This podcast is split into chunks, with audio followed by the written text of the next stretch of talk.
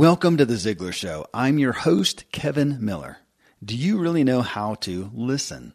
I ask this question on Facebook What have you been taught regarding listening, being a good listener? Do you think you are a good listener?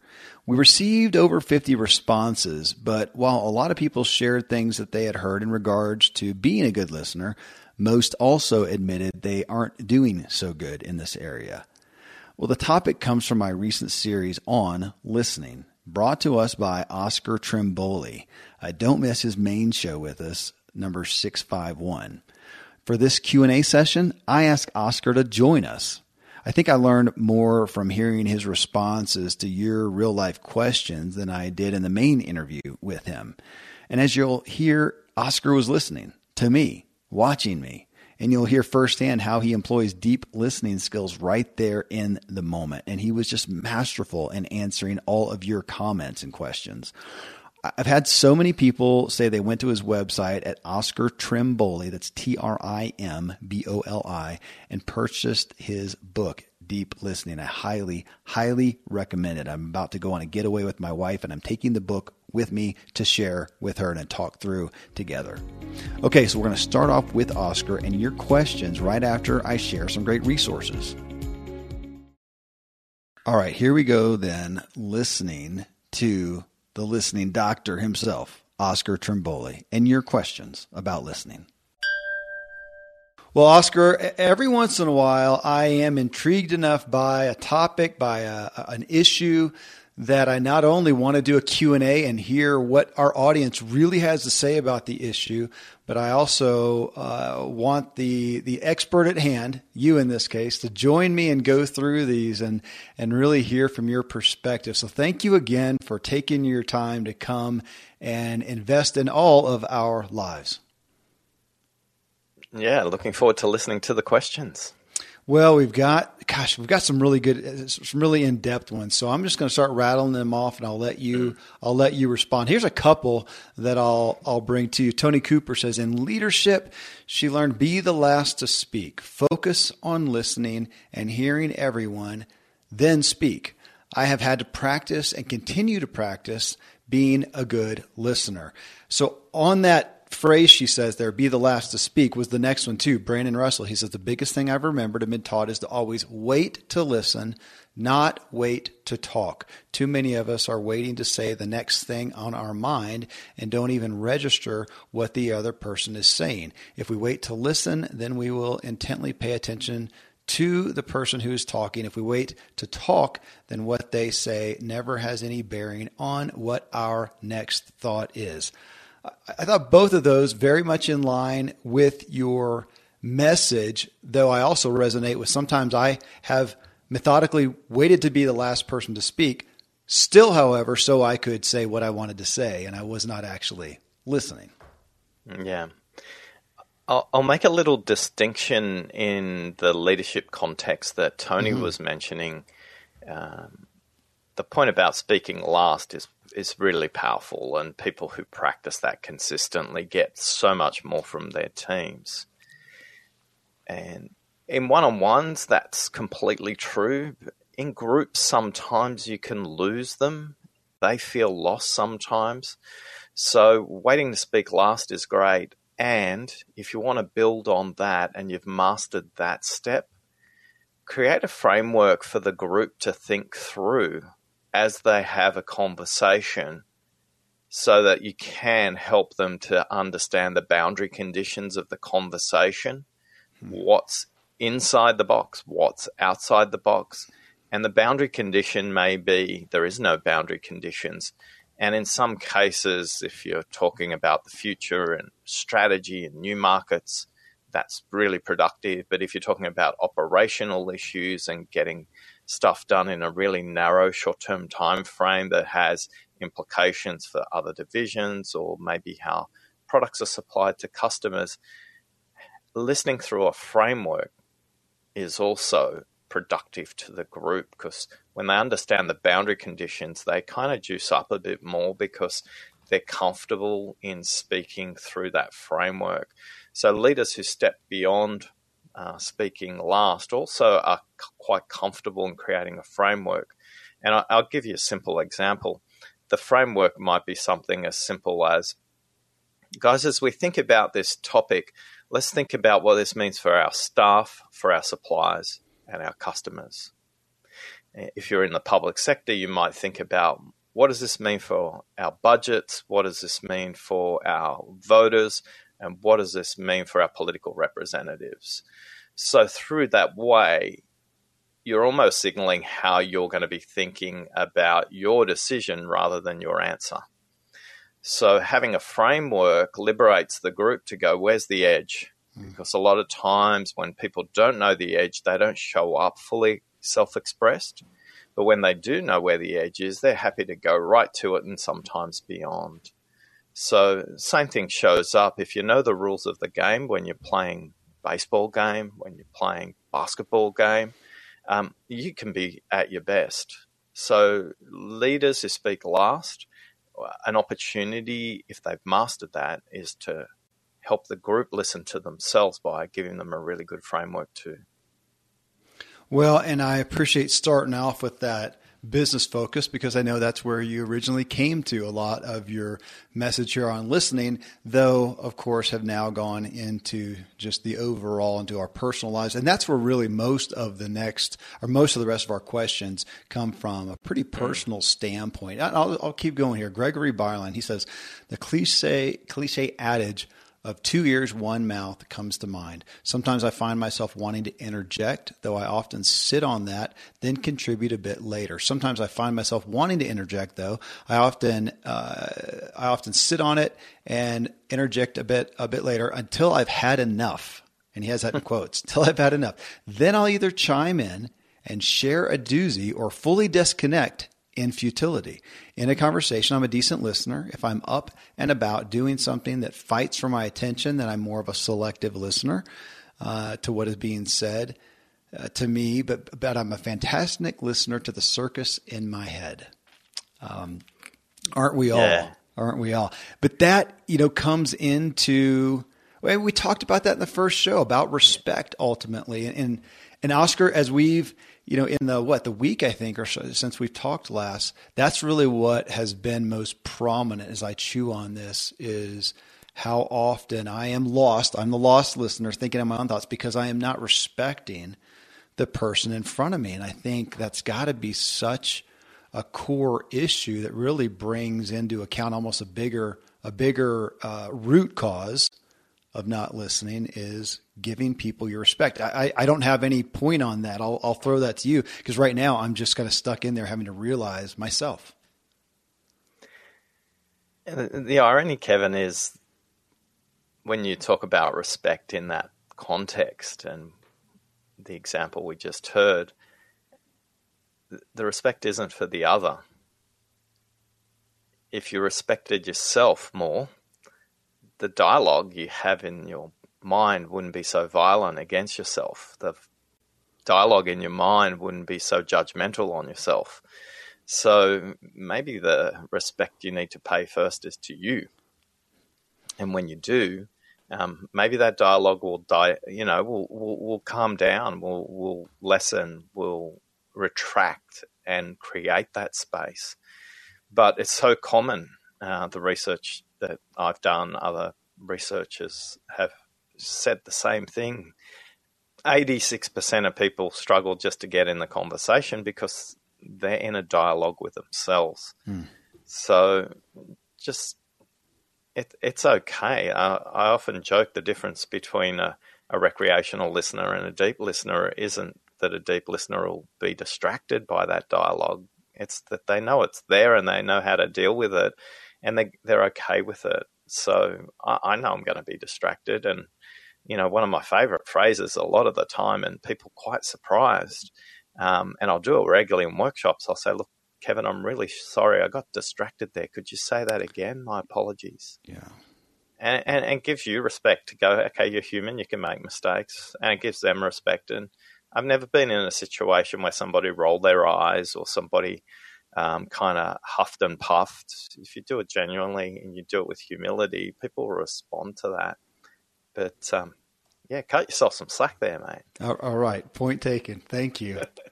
well, on that on that that area, you know, Matt Matt Horn here he says, in my opinion, listening is from a humble mindset and a state of being of service. If you are an active listener, then you truly are looking for ways in which you can relate to the other individual and perhaps provide some solutions or offerings if possible. But sometimes, and he has uh, in parentheses, coming from a bloke which has taken me many years to learn. Just ask my wife. Uh, you don't have to try and fix, you just have to listen. So I want to ask that. Uh, being married, that is some being married, and I'll say being a male, that's a common cliche that we hear is you don't sit there and listen to your wife. A lot of times she just wants to talk. You don't have to fix it, you just have to listen. In taking that, maybe I went to the far end to where I would let that go and then really not say much of anything maybe mm. you know just and i'm sorry and not offer anything which that often that wasn't always the right response either it's not that she didn't want me silent completely um, mm. maybe not to fix but I'll speak from a man's standpoint because I've talked with others that sometimes where do I balance that? I'm not supposed to fix, but sometimes pure silence is not the answer, anyways. So I come back to where Matt started a humble mind state, mindset and a state of being of service is that more on the right wavelength and taking each conversation captive and, and trying to discern where do where can I be of value to this person? Yeah, uh, and men generically listen to fix, and and females listen to feel. So the question you pose is rather than staying at one end of the spectrum fixed and the other end of the spectrum completely lost, it's a simple question you could uh, pose partway through the conversation, at the beginning of the conversation, or at the end of the conversation. And it's just a simple question What do you need from me in this conversation? That could be a question you could ask your wife at any point. And uh, she'll tell you, trust me. you know, and uh, our our dog is a great um, way uh, to keep our conversation grounded and going when we walk around the block at our house. Um, between me and my wife, and uh, the dog helps both of us stay present in the conversation. But the premise of humility means that, yeah, you're giving up a bit of yourself to listen to them most cases, people just want to be heard. They don't want to be fixed. And I don't know about you, Kevin, but if I want to be fixed, I'll tell someone pretty quickly. But for most of us, we just want to be heard. And that is, yeah, such a significant um, crux. I can attest to that. I often do, but there's so often with those closest to you, especially, where it is uh, sometimes feels overwhelming not to offer a solution, especially when you're hearing about pain, mm. uh, for sure. Well, Mo Skelton here says eye contact, nonverbal communication is important and to hear the person. Some people just need to be heard and not fixed. I agree that being slow to speak and quick to listen, as the Bible uh, teaches, is important. Well, you spoke, of course, to that in your book, Deep Listening, on that it's not just all about audio, all about ears. It is that being aware of somebody, uh, eye contact, that nonverbal communication. It even makes me think about what you shared in our habits show that you are have become a fan of photography because you see that as another form of listening. But talk to us a little bit on that on eye contact the nonverbal communication is that something that we by far and large tend to miss and not pay much attention to, even if we're focused on listening, because we are trying to really concentrate on the words and we're not listening or being in, in tune to the spirit. Yeah, I'll look at it from two dimensions on this one. The first dimension is from the speaker's perspective. So, a speaker will, and three different research studies highlight this that a speaker will give you credit for being a better listener by your maintaining eye contact. Mm. So you, the visual cue that you've got eye contact with them, they feel you're a better listener. So probably wasn't the intent of the question, but it's another way to think about eye contact. Right. So if we come back from the listener's perspective, yeah. So for me, I just work in a triangle from the eyebrows down to the chin. That just basically becomes a way for me to do that. I do that three times clockwise. I do it three ways anti-clockwise, and I just keep doing that. The other uh, signal they'll send to you is body posture and breathing. So beyond the eye contact, beyond the eye uh, creases, beyond the chin, beyond the lips, beyond the eyebrows, which is the classic place that most um, experts in human body language will spend their time. The real human lie detectors, as they're called, these are people who used um, to advise uh, lawyers in jury selection, for example. Uh, these are people who help out in hostage negotiation, uh, stuff that matters much more sometimes. People's liberty is at stake, people's lives are at stake. They're noticing the congruency between not only what they're saying, not only what's happening on their face, but their breathing. Is their breathing fast or slow? And is that congruent with what they're saying? So typically, if you're really say you're excited about something, your breathing will shorten but if the breathing is deep and it's held long, and they're saying, I'm really excited, you instinctively you're going to notice that. You're going to notice that that's not congruent.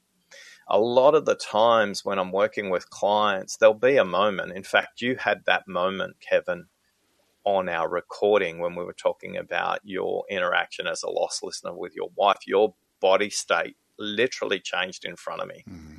And I asked you, what's just happened? Mm-hmm because it, there was this huge pause, there was this huge moment of reflection, and your body energy, which is usually up, um, really was paused and really mm. reflective in that moment.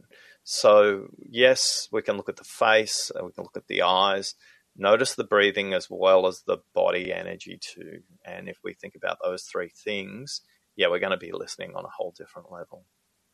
You're right. I've thought about the movie scenes that we have, especially in some of the crazy action movies of our time now, where they'll take a specific acute scene in slow motion. I want that to happen every time it's a right listening moment, especially in my home, especially with my family, especially when I can tend to be a little overwhelmed and I need to listen. I need that dramatic pause to say, Kevin, this is important maybe that's an app that you can put out, Oscar. Okay, uh, the listening app that that that that grabs us when at the appropriate time. Hey, Kevin, you know you've got the world's best listening app. It's your mind, mm. it's your heart, and it's your gut. You just got to figure how to use it again. You yes. already know how. We've just been distracted into not using it. That is well, and that's that's why you're here with us. Thank you again, and thanks to these sponsors for bringing us today's show.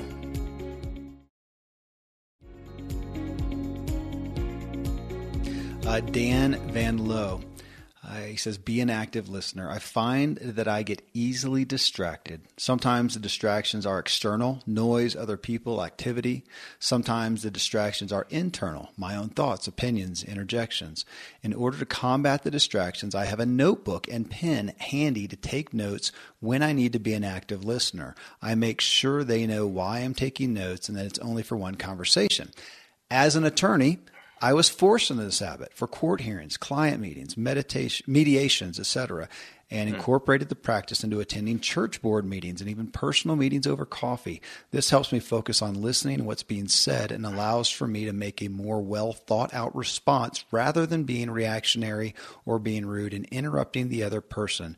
I have since learned by not talking and organizing my thoughts in this matter, other people in a meeting uh, share rather than have me dominate. I can then focus my thoughts on what's most important. Last sentence he says, I do not use this practice when talking with my wife! Exclamation point. Uh, maybe, maybe he should. Well, I appreciated that when I did learn from a business mentor a long time ago the importance, the value of taking notes for personal memory, one, and for the honoring, going coming back to our respect aspect of the other person. I just came here straight from a lunch meeting. I had my journal out on the table. Um, I did take notes, and I knew it was honoring for the other person, but it was literally for me to remember. And I think it's from this habit that I'm sometimes amazed at the, uh, even people when I've been paid to consult with them at a high dollar amount and they don't take notes. And I think, well, do they have a photographic memory? or are they really going to remember this? And I think most of the times we do not. So I, I, really appreciate that. Really interesting coming from him as an attorney, where he was forced to do that. Uh, is that a habit that you are an advocate of as well? Yeah, it's it's a it's a great prompter, and it's a good habit. And again, to build on that, if you are a note taker, uh, the more you can adapt your notes to be graphical rather than uh, verbatim, where you're literally writing words down. Um, when you're in the act of writing, your auditory pathway to your brain literally is shut down in the process of writing. So if you're drawing, it's not as locked. So wow. I was, uh, spoke to uh, four-time uh, world memory champ, and he said uh, one of the things, if he had a tip for anybody when you are taking notes, is to make them as graphical as possible because graphical uh, imagery is stored faster and is recalled longer. Now, I think the point that was made is announcing why you're taking notes is really important. But if you're literally going to sit there and scribe the entire conversation, um, that's probably a good example of unproductive note taking. I think most people jot down ideas and prompters for themselves. And if it's quick, if you just write a sentence, I strongly encourage it. But if you're literally writing down paragraphs and paragraphs and paragraphs, um, you you will that will create another form of distraction there uh, particularly in that legal context, that that makes a huge difference because uh, I interviewed a, a, a, chief justice in Australia, and he he drew a tree while he was listening to testimony. So he would draw the trunk of the argument, he would draw the branches and the leaves that he didn't think were so relevant, and he just kind of he said he touched on that about every five minutes over uh, three hours of hearings so they kind of have three hours then they have a break and then they have three hours and then they they wrap up for the day but this tree diagram actually became quite famous in legal circles about mm. it was his way of listening so i encourage those mm. techniques because it is about honor uh, mm. just be careful not to take too much verbatim uh, otherwise, you will you will kind of miss the point of what you're doing. And uh, yeah, when it when it comes to uh, having the conversation with with the with the husband or the wife, yeah, um, more's at risk. That's probably why you don't take the notes. Um, but again, honor them and ask them. You know, some conversations you might. So we were planning a trip to India. We're going in a couple of weeks, and we started planning this about six months ago, Jen and I. And um, I, am kind of the big picture guy when it comes to me and Jen, and she's the detailed person. And uh, I said, "Hey, look." Uh, I just need to know what day I'm turning up and what day I'm leaving. I trust you with the rest. She goes, Well, that's not good enough because it's our holiday. Mm. So let's do this together. And it was like, sure, do you mind if I take some notes? Because I, I, am trying to figure out the locations and the timing and all of that. And she was cool with that. But, you know, we're probably talking about our relationship and uh, right. communication style, and I said, can I take notes? She'd probably say, yeah, that's the first problem, you know. Hmm. You know, this is this is about what you feel, not what's in your head. Um, so yeah, that, notes are great. Just more graphical and uh, grab the ideas and the actions rather than trying to be verbatim. Okay, I'm curious uh, on that on a thing. Uh, and you also mentioned a memory champion, and just for context, I reviewed, didn't fully read, reviewed the book Moonwalking with Einstein. Uh, mm. That talked about those memory champions and some of the memory, the, the little events that they went to. Is um, really enamored by that because that is an area that I have not sought to strengthen in myself a whole lot. So looking at that. But I'm curious with you talking about the graphics. I hadn't thought about that. The current fad, uh, not to, to to minimize it at all, in marketing right now, are the explainer videos. Mm. The videos, you know, as you're watching, somebody's narrating, and there's the hand that's literally drawing that out. So yeah. I just again came from a presentation at a lunch meeting doing that, and I find myself very drawn in, more so than just a talking head of a person, and more yeah. so than an audio. So is that a tangible? Uh, combination of what you're talking yeah. about as far as how it works. Okay. Absolutely. Look, explainer videos um, are really good. Uh, uh, one, they engage the visual cortex really well. And if you look at visual, auditory, and kinesthetic learning styles, um, in in the West, the, the majority, 40%, are, are visual in their approach. But why explainer videos work is it's a joint construction. You see it evolving in front of you and it creates time across space in the idea as opposed to presenting the idea as the finished idea it shows you how the idea is constructed so you get bored into the idea because oh wow i saw that when that was a blank piece of paper and i saw the idea evolve mm-hmm. so again if you're in a any kind of role where you have to communicate an idea that could be a salesperson that could be a, a leader of a religious institution. That could be a politician. Bringing people along in the construction and the evolution of the idea moves it from your idea to their idea, and that's why those explainer videos work really well. Goodness. Okay, that's that's interesting. Those are things I'm looking at right now for business purposes. So good to hear mm. that confirmation. Kyle Fillenworth. He says, I remember reading Dale Carnegie's How to Win Friends and Influence People as a senior in high school. Until that point, as a natural introvert, I remember struggling socially most of my young life. I just could not figure out how to gain favorable attention from my peers. Then I read that brilliant line from Dale Carnegie You can win more friends in two months by being genuinely interested in others than you can in two years trying to get others interested in you. My last semester of high school, as well as the rest of my life, was completely different from before reading that book because from then on the pressure was off. I realized that I didn't have to be creative and flashy in a conversation in order to win people's trust and earn real friendships. All I had to do was encourage others to talk about themselves and listen, truly and sincerely listen. Well, I'm a fan of that book. That was goodness, 1940s, 1950s and yet keep, keep going back even earlier. Was it really twenties? How far back? Keep did going earlier. No, I think it was 1912, unless I'm mistaken. Oh my goodness. Okay. Mm. Well, it's well over hundred years old now. Incredible book, and yet here we are today, where and we touched on this in our main show together, where we see there's that wisdom then, and yet today. I, again, we talked about some of the culture, but I think to some extent you would say it's, it's even more of a a lost art that you're trying to help us come back to. Yeah, and I think the point Cole makes is that um, when you just listen, it's it's actually quite relaxing. It's not hard. You give you give your ego up, and you just you're in them.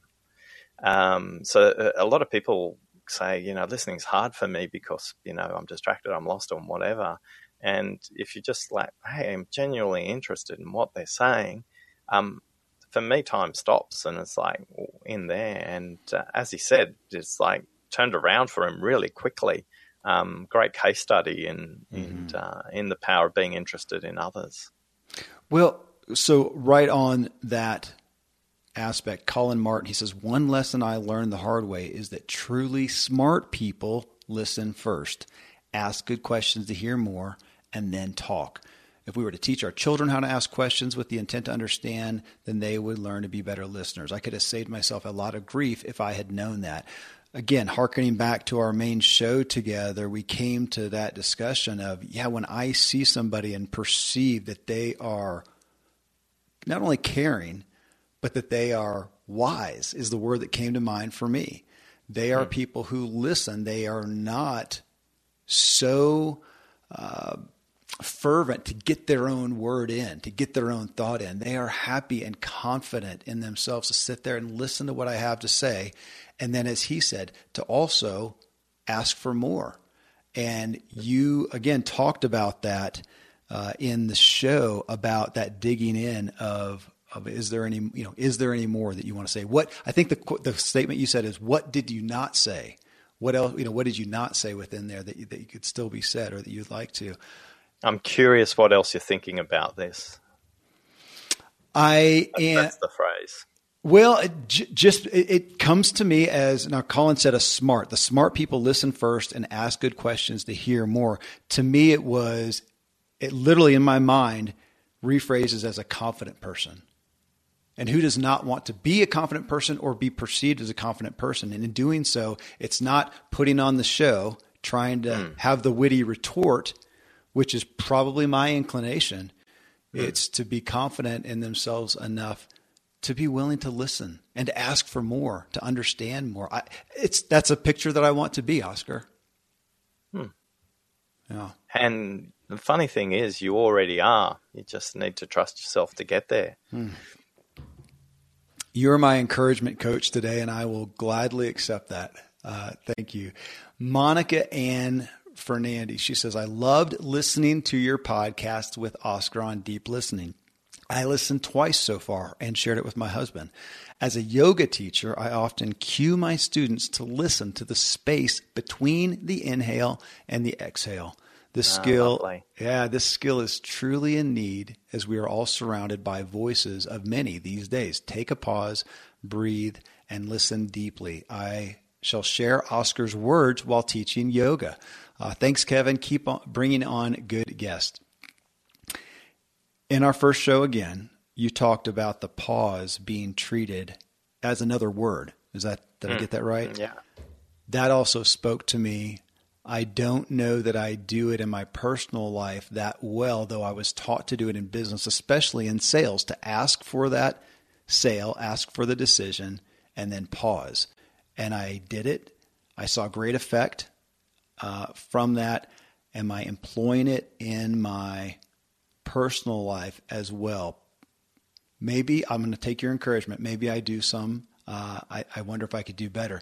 Either way, I, what she says there, uh, that space in between, breathe, exhale, that is a that is an anomaly in our culture as I experience it. Mm. Yeah, the point Monica makes is as you breathe in and notice what's happening before you breathe out what's happening in, in your chest, what's happening in your lungs, what's happening to your diaphragm, what's happening to your throat. And your struggle's real, Kevin. Everybody has it. I have it. You know, at, as we turn up professionally, uh, we'll bring a version of ourselves. But to come back to that wisdom and that confidence, it's not to show up differently at home, it's how do we show up consistently and confident in ourselves. Mm-hmm. So uh, I noticed when you were talking about your professional listening, your eye movement was relaxed and it was focused. And yet, when you talked about your home listening, it was racing. Your eye movements were fast and up and to the right. And uh, that's a code that you know, it's something that you're thinking hard about right now. Mm-hmm. It, it is. It is. I, will be candid in that I have, uh, I have a lot of children. My oldest is 24. My youngest is now six, and I find myself going through times of I think a little fatigue, a little a little daddy fatigue, a little fathering mm-hmm. fatigue of I'm still fielding those questions. I'm still hearing the story of the long drawn out story of the game they're playing or the story they're writing, which is is brilliant. But I'm aware of my own yeah feelings of fatigue in there, so I'm revisiting that again as a father. I have a son who turns 13 today, and this weekend is a special time we'll take together about that transition to manhood. And so I'm thinking again about the acuteness of my example as a father and uh, always looking at my marriage. So again, that's why the moment I heard the message of your book, I thought, I need it. I'm betting my audience does, but I need it. So I'm going to get free counsel right here, uh, which I am, and I'm taking to heart. I, I, I, really love your attentiveness, even here. And folks, we, I always use Zoom, so Oscar and I are looking at each other. and I am uh, under the microscope of being seen for how I, I but I appreciate that because I become unaware a lot of times of my behavior, uh, my tendencies, my habits when I'm speaking and when I am listening as well, which that point, and we did talk about that in the first show about the aspect just of being aware, of being mm. self aware. So that, I guess that word confidence is, is one that comes to the surface for me. And the other is being self aware. I will have those moments of running off and not being there, and then I'll rein myself back in. And I'm sure that's very obvious. Can I come back to the six year old story for a moment? Please. I'm trying to visualize where you are. You were thinking about that story. So, where were you when you were listening to that story? Were you in your home? Were mm-hmm. you driving back from school? Mm-hmm. No, I was at home in living room. In the living room, mm-hmm. and um, you were both sitting down at same eye level, or you were standing up listening to the story, and he was looking up at you. Uh, in that visual, I was I was eye to eye sitting there. Yeah. Ah, great. Okay, because f- for a lot of us uh, who are taller, um, the tip is simply bring the child up to your eye level, or you come down to their eye level. And the same is true if you're calling to speak to the children. Um, this is a little bit harder to do if you're in a public environment, but I'd still encourage it bring your eye level down to theirs when you're calling, even if you're FaceTiming or doing a WhatsApp video or something like that. Hmm. It, it, it, will it will bring your perspective into a listening perspective rather than your perspective. Goodness, that is that is interesting. And and, and when you said the word calling, back in my home. I had the vision too of calling out to my children and something, uh, calling out, hey, everybody, it's time for dinner, time for whatever and out of the this issue of respect over the past few months now, I have been endeavoring to stop what I'm doing, which is often cooking, and to run upstairs or run into the other room or wherever and find them and address them in a face to face conversation and say, Hey guys, can you wrap up and come on in instead of yelling and just trying to instill that spirit of respect that I want them to give to me, to others as well. But it's been a very, very tangible, very acute uh, aspect. And so yours too of getting on their level. I'm grateful that my mind's eye was eye to eye, but often it is down, especially to my little mm-hmm. ones. And it takes just a moment and it's good exercise. Squat down there, look them in the eye. I I will retain that, Oscar.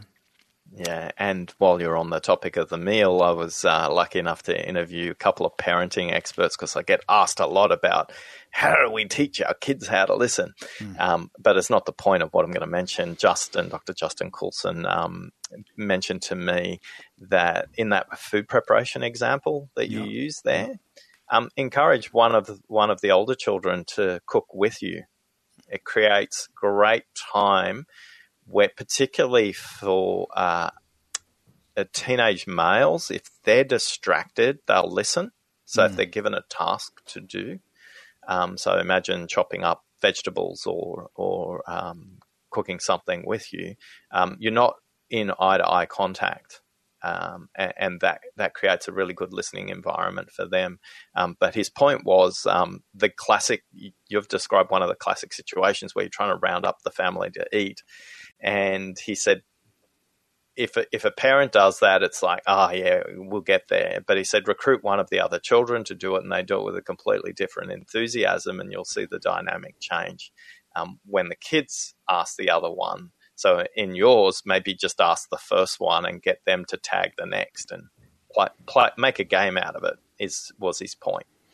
My family really appreciates cooking together uh, mm-hmm. and having everybody come in, which is not always my propensity. I come home at the end of the day. I've often gotten most of my words out already, and I can go in the kitchen and and cook and put some music on and and have a little bit of solitude while they're doing their things. But they so enjoy.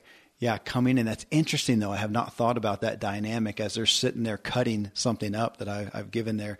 We're generally talking, or they'll even be listening to the music that I'm playing. We'll talk about the music. We're a very musically oriented family yeah, as well. Right. I need to harness that more. Um, I had not I had not realized that. Something else I wanted to a- ask you about. Well, I'll, I'll, use this this comment to lead mm. into it. Charlotte Tomeo, she says, I always intend on being a great listener, although I find that guiding a stalled conversation, I am sometimes more verbose. In consulting, when a client or prospect is being interviewed and has, has a loss for words, I pay attention to the gaps and value the skip and return method instead of coloring in the areas of emptiness around even the most open ended question. You can truly never know what surprises may be revealed when you listen to even the silence that the awkwardness of that I struggle with. I struggle with people who are not very verbal and the conversations that are, and, and the tendency to try to fill that in because of awkwardness. I'm just glad she brought that up. Uh, speak to that one because I think that's one that e- those who do have an intentionality about speaking, about listening, there are still those moments where it's a toss up of how do you, do you I, I, like her her visual there of coloring in the areas of emptiness. Do you seek to do that? Do you let the silence go? I, I think just be playful with silence. It's um we I mentioned that in the East, silence is a sign of wisdom and power. Um, quite often, if you're in Japan, Korea, or China, mm. the person speaking the least or the one with the longest pause is actually the one with the most power uh, or authority in in a situation of uh, an organizational context, such as a business. It's okay not to know. Because if our fix is too quick, which generally means it's probably not the right one, you're going to have to revisit the conversation, re-quote, redo the work. And the cost of that is much higher than if you just play with the pause. Hmm. In in my consulting work, a lot of the times I'm working with these people who are incredibly gifted, brilliant minds. I work with um, people who deal with really complex situations and they'll bring a bring a topic that they're struggling with and I'll just say can we just sit with not knowing for a moment hmm. and just watch what it's like for us not to know because that's a human experience that we need to notice too and notice patterns about how often don't we know and what are the patterns when we don't know. And again, with the example here with Charlotte, um, sounds like a pattern for her. It sounds like, you know, if you turn to the page about the shrewd listener, we'd see a photo of Charlotte there uh, trying to color in the gaps. And for shrewdies, for people who love to solve and fill in the silence, just count to three one, 1,000, two, 1,000, three, 1,000. Um, the awkwardness is usually what you're bringing rather than what they're bringing. Again, people have got 900 words a minute stuck in their head. They've only got 150 words they can get out a minute. And sometimes that pause, that awkward silence is them just trying to line up 800 words to honor you and communicate that effectively and succinctly. Um, but silence is a platform for so many solutions, yet we think silence is the segue for us to talk. So, yeah, just embrace it and um, be good with it, watch it and notice it, and have fun with it and go just call it out. I've said a couple of times, hey, I know this feels awkward, but I think it's productive.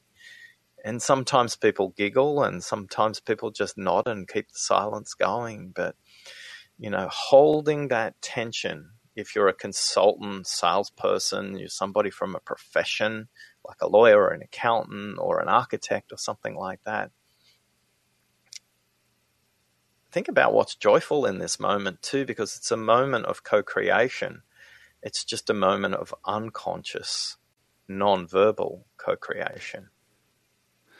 Your that right there, I in a previous business held about 15 live events where I uh, rented out a, a, a camp in essence and had people come there, stay there. And initially, I felt so beholden to provide so much value that I had it packed from 7 a.m. in the morning till 9 o'clock at night and beyond. And finally, had somebody uh, not confront me, uh, to offer up some uh, constructive criticism in love that said, one, you bring us out here to the Rocky Mountains in this beautiful place and we don't get to experience it. And two, you give us so much great information, but there's not enough time to reflect on that. And your discussion right there of silence, the time to digest it, to reflect on that that we tend not to do. i am even thinking right now, envisioning brainstorming sessions that I've had with brilliant people, but it's generally a continual flow of discussion and putting things up on the wall and not time to reflect. I end up doing that afterwards. I have to do mm. that in the evening, the next day. I have to reflect, try to capture it and reflect. And would we have more value in building in that time of silence and reflection right then and there? Um, I might try that, Oscar. Let me create two perspectives. One's a campfire, and one's the process of composing music. Many of us have been blessed enough to have the opportunity to camp or visit a location where a great day, the sun is set, the campfire's going. But the connection that's created and the memory of that campfire is the subconscious connection of all of us staring at the flames at the same time, and rarely do we say a lot. There are many moments of reflection, and yet a lot of us will continually reflect that one of the best times we spent was the time around the campfire. Mm.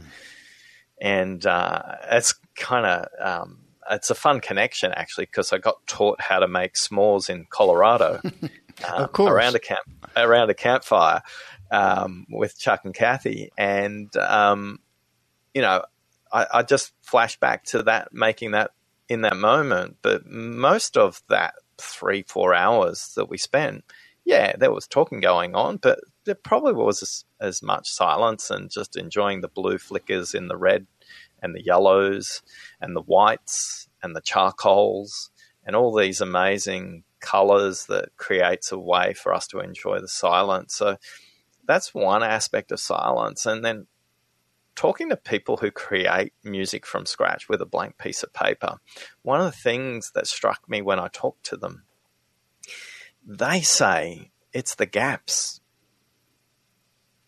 where in between where the instruments and the voices are that's as important to musical composition it's the silence that's between the notes gives the listener time to pause and fully hear all the notes and then help them make meaning from that hmm. is something that they have to be very conscious of in the composition of music as well. So these things that connect us emotionally, that connect us memorably, that connect us with meaning, these things often are wrapped in silence. There are more comments than we can get through.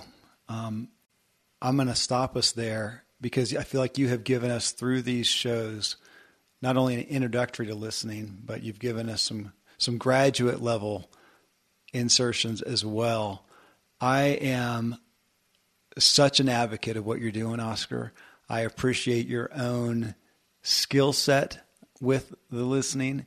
It is an incredible uh, example to me, and I am continually honored to be the messenger to bring this to our audience and eager to do what I can, all I can, to help bring you to as many audiences as possible. I think this is a um, life altering, as you know, message and thank you for giving us your time for the third time on this show.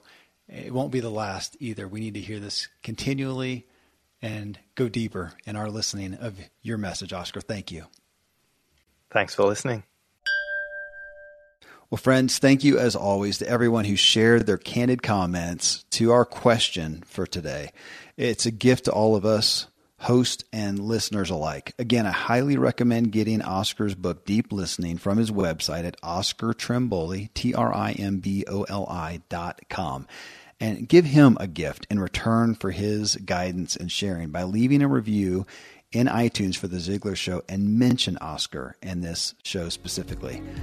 I'll fill you in on what's coming up next after I share some great resources. Coming up next in show 657 is being mentally tough a healthy habit for success?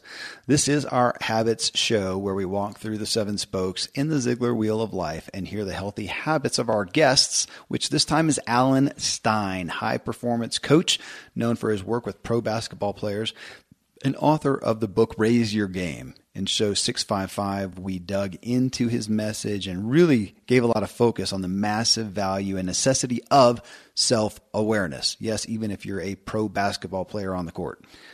On that note, reviewing his healthy habits was just profound. I was intrigued with Alan's commentary on mental toughness and the reality that all we can control is our attitude and effort. And that goes again, even for those NBA pro athletes. Well, folks, till then, thanks for being with us today and look forward to walking with you as we inspire our true performance together in the next show.